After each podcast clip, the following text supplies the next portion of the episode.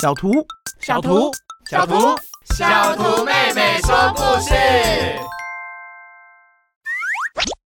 我是小图，我家在新竹，大风呼呼呼，最喜欢阅读。涛涛跟你们说，我有一个神奇斗笠，戴上它，翻开书就能进到故事王国去玩。在里面，我可以和小熊、小兔子、小狐狸、小松鼠一起在浪漫的樱花树下野餐，还可以办起侦探游戏，偷偷的、偷偷的跟在奇怪的小猪后面。啊哎呦，我的肚子好像有人在里面敲敲打打，好痛啊！是因为元宵节我自己一个人吃了太多汤圆吗？望进到故事王国，听到好听的故事，能够让我舒服一些。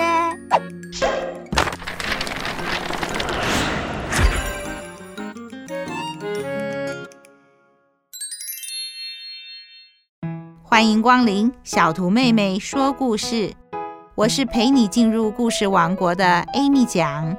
元宵节，很多人会吃汤圆，祈求全家团圆。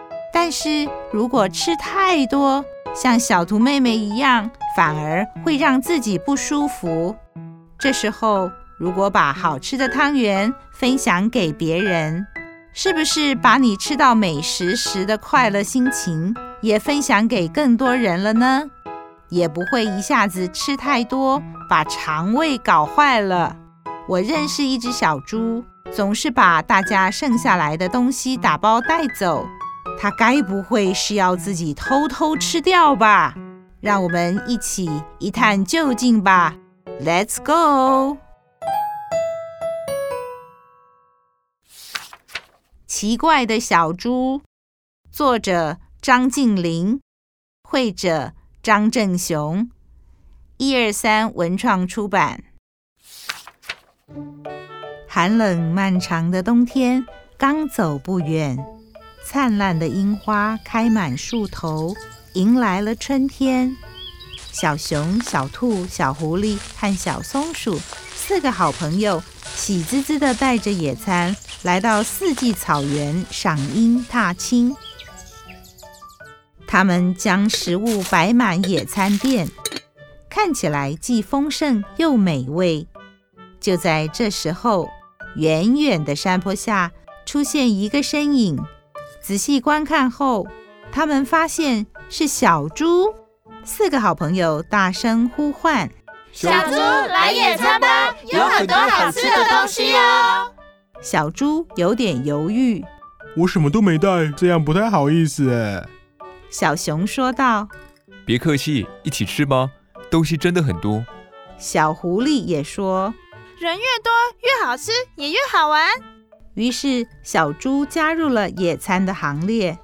可是，当大家兴高采烈地吃吃喝喝时，小猪只顾着谈天说笑，一点也没动到眼前的食物。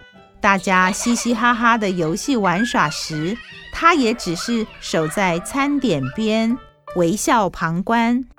小松鼠说：“你们看。”小猪从刚才就只坐在那里，什么都没吃，也不一起玩，真的好奇怪。小熊说：“是啊，好奇怪哦，看他笑笑的，也不像心情不好啊。”小兔猜：“会不会是身体不舒服，没胃口呢？”小狐狸说：“总之就是不对劲。”小松鼠说：“我突然想到，上次我请小猪到我家品尝刚出炉的面包，他也只试了一小口。”可是最后，他把剩下的面包全带走了。小兔说：“啊，怎么会这样？大家是不是很穷，没东西吃啊？”小狐狸说：“有可能哦。有一次他到我家，也把我不要的玩具全拿走了。”小熊附和说：“真的吗？前几天他到我家，也把吃剩的食物都打包带走。哎，该不会这一次他也……”大家突然异口同声说：“我们赶快回去看看。”小动物们看到空荡荡的野餐垫，忍不住惊呼：“啊，真的要！”小猪说：“谢谢你们的招待，我帮你们把没吃完的食物和垃圾都收拾好了。这篮子和垫子再借我一下，用完后我会洗干净再还给你们。你们继续玩吧，我先走一步喽。小熊他们还来不及做出任何回应，小猪已经提起篮子，越走越远。小狐狸说：“果然被我们猜中了，他把东西都带走了，没先问过我们就把东西打包，有点过分。”小兔提议：“我们偷偷跟着他，看看到底是怎么一回事，好不好？”四个好朋友尾随着小猪来到一栋屋子。小猪哥哥来了！一群小老鼠涌出来迎接他。小兔非常好奇。小猪来这里做什么？小熊说：“听说小老鼠的爸爸妈妈受伤住院了，所以小猪是把我们的食物。”小狐狸还没说完，只听见小猪大声吆喝说：“小老鼠野餐喽！”小熊、小兔、小狐狸和小松鼠终于解开对小猪的不满与疑惑。原来。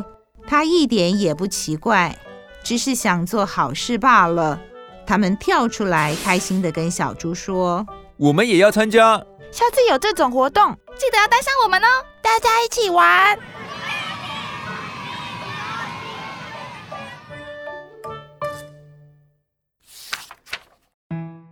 原来啊，贴心的小猪是想让待在家里的小老鼠们。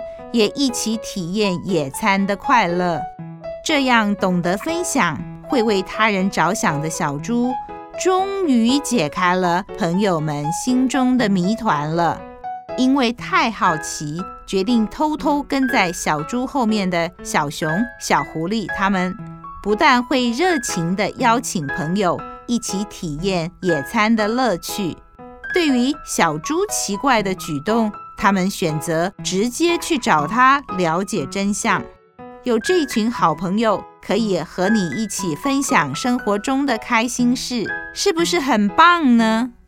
不过，如果当初小猪就和朋友们说清楚，先问过他们的意见，再把东西打包，是不是就能避免彼此的猜测和误会呢？